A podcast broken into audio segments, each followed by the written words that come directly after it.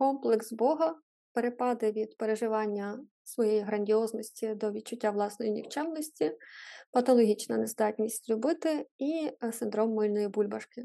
Це все те, з чим так чи інакше вимушені зіткнутися люди, ті сміливці чи сміливиці, які таки наважилися любити нарциса. Вітаю у блозі психотерапевтки. Мене звати Мар'яна Франко, і сьогодні говоримо про нарцистичних особистостей, які все ж таки здатні закохуватись, але не любити. І це якраз ознака злоякісного нарцисизму.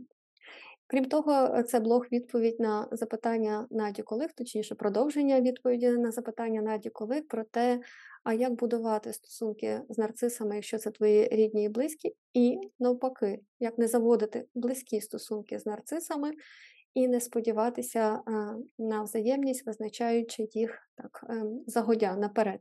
І насправді в цьому питанні, як на мене, міститься вже частина відповіді.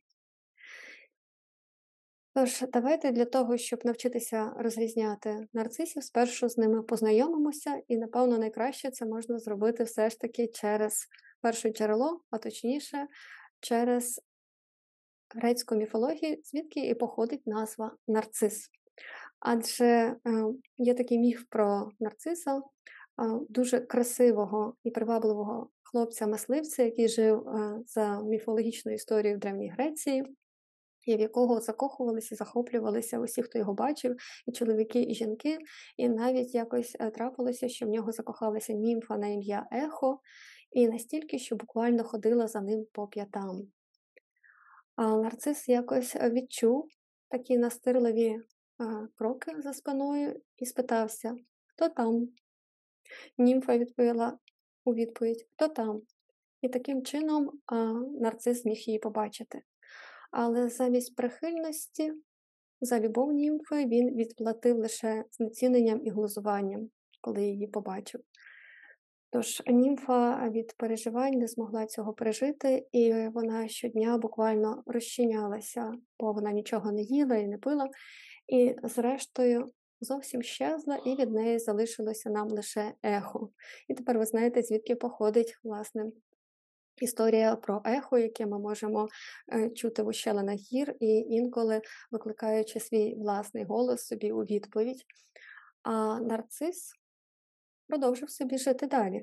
Але ж е, справедливі боги не витримали е, такого поводження з німфою, і головна богиня помсти Немезіда вирішила покарати нарциса і наклала на нього прокляття неможливості любити. Це відбулося таким чином, що якось нарцис ем, проходив повз ем, ставок, який був е, ущелені, і там було надзвичайно тихо, і жоден подих вітра він е, не порушував спокою цього водного плеса і е, вирішив напитися з цього ставка з чистої води. І він, власне, для цього нахилився і побачив у водному плесі, як у дзеркалі, своє відображення. Не зрозумівши, що це він сам, нарцис закохався сам у себе.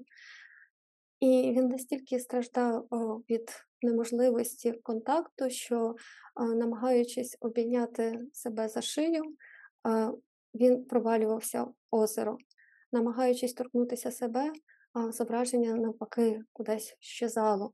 І нарцис від переживань і неможливості мати цього контакту з коханим почав танути на очах і, зрештою, перетворився на красиву квітку, нарцис, яка тепер росте у нас в садах і продається у квітниках, які ми, ну, власне, купуємо і даруємо нашим коханим. Ось така історія про нарциса, яка, як на мене, неймовірно точно передає внутрішній світ самих нарцисів. Адже у нарцисів просто-напросто відсутній повний функціонал, повний процес, який веде до утворення стосунку любові. Адже, як і нарциси, всі люди спершу закохуються для того, щоб утворити такий близький стосунок, або ж захоплюються, якщо, наприклад, це не романтичний стосунок.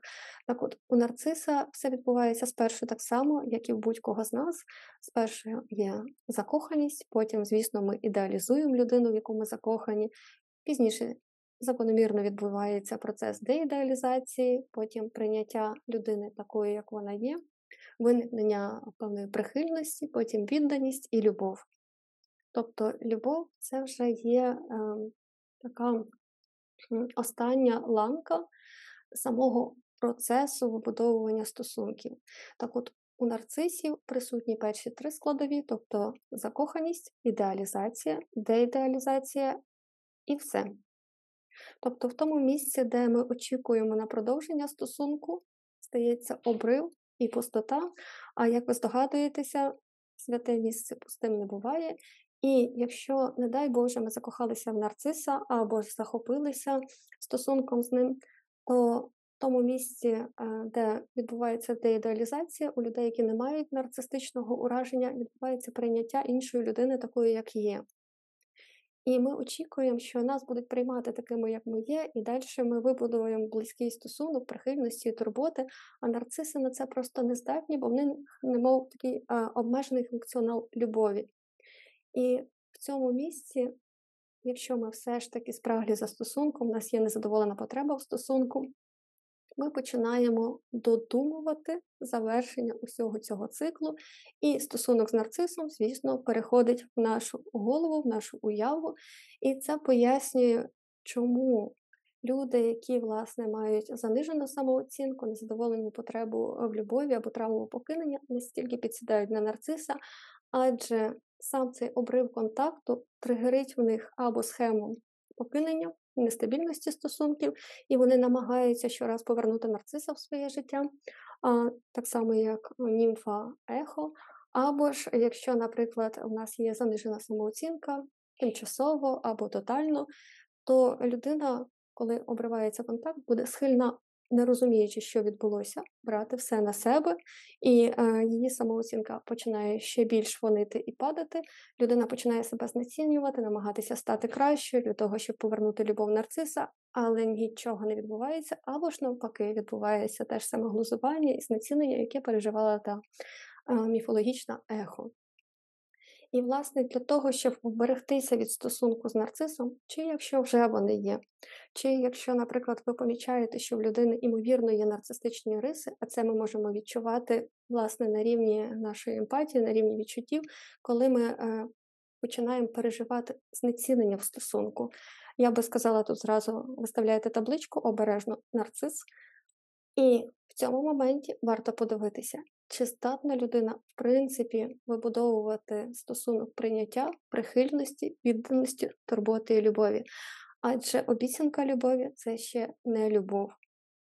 І а, я ніяк не могла прийняти стосунки з нарцисами, будувати стосунки з друзями, нарцисами чи працювати з нарцистичними клієнтами, поки я не розуміла, що це не є свідоме рішення нарциса, що це не є якийсь е, такий навмисний намір, а саме так вибудовувати стосунок. Що, А власне, е, поки я не могла зрозуміти, що по суті це є ось цей обмежений функціонал любові, і це, начебто, е, відсутня. Фізично у нас певна кінцівка, і ми не можемо на неї спертися, там буде провалля.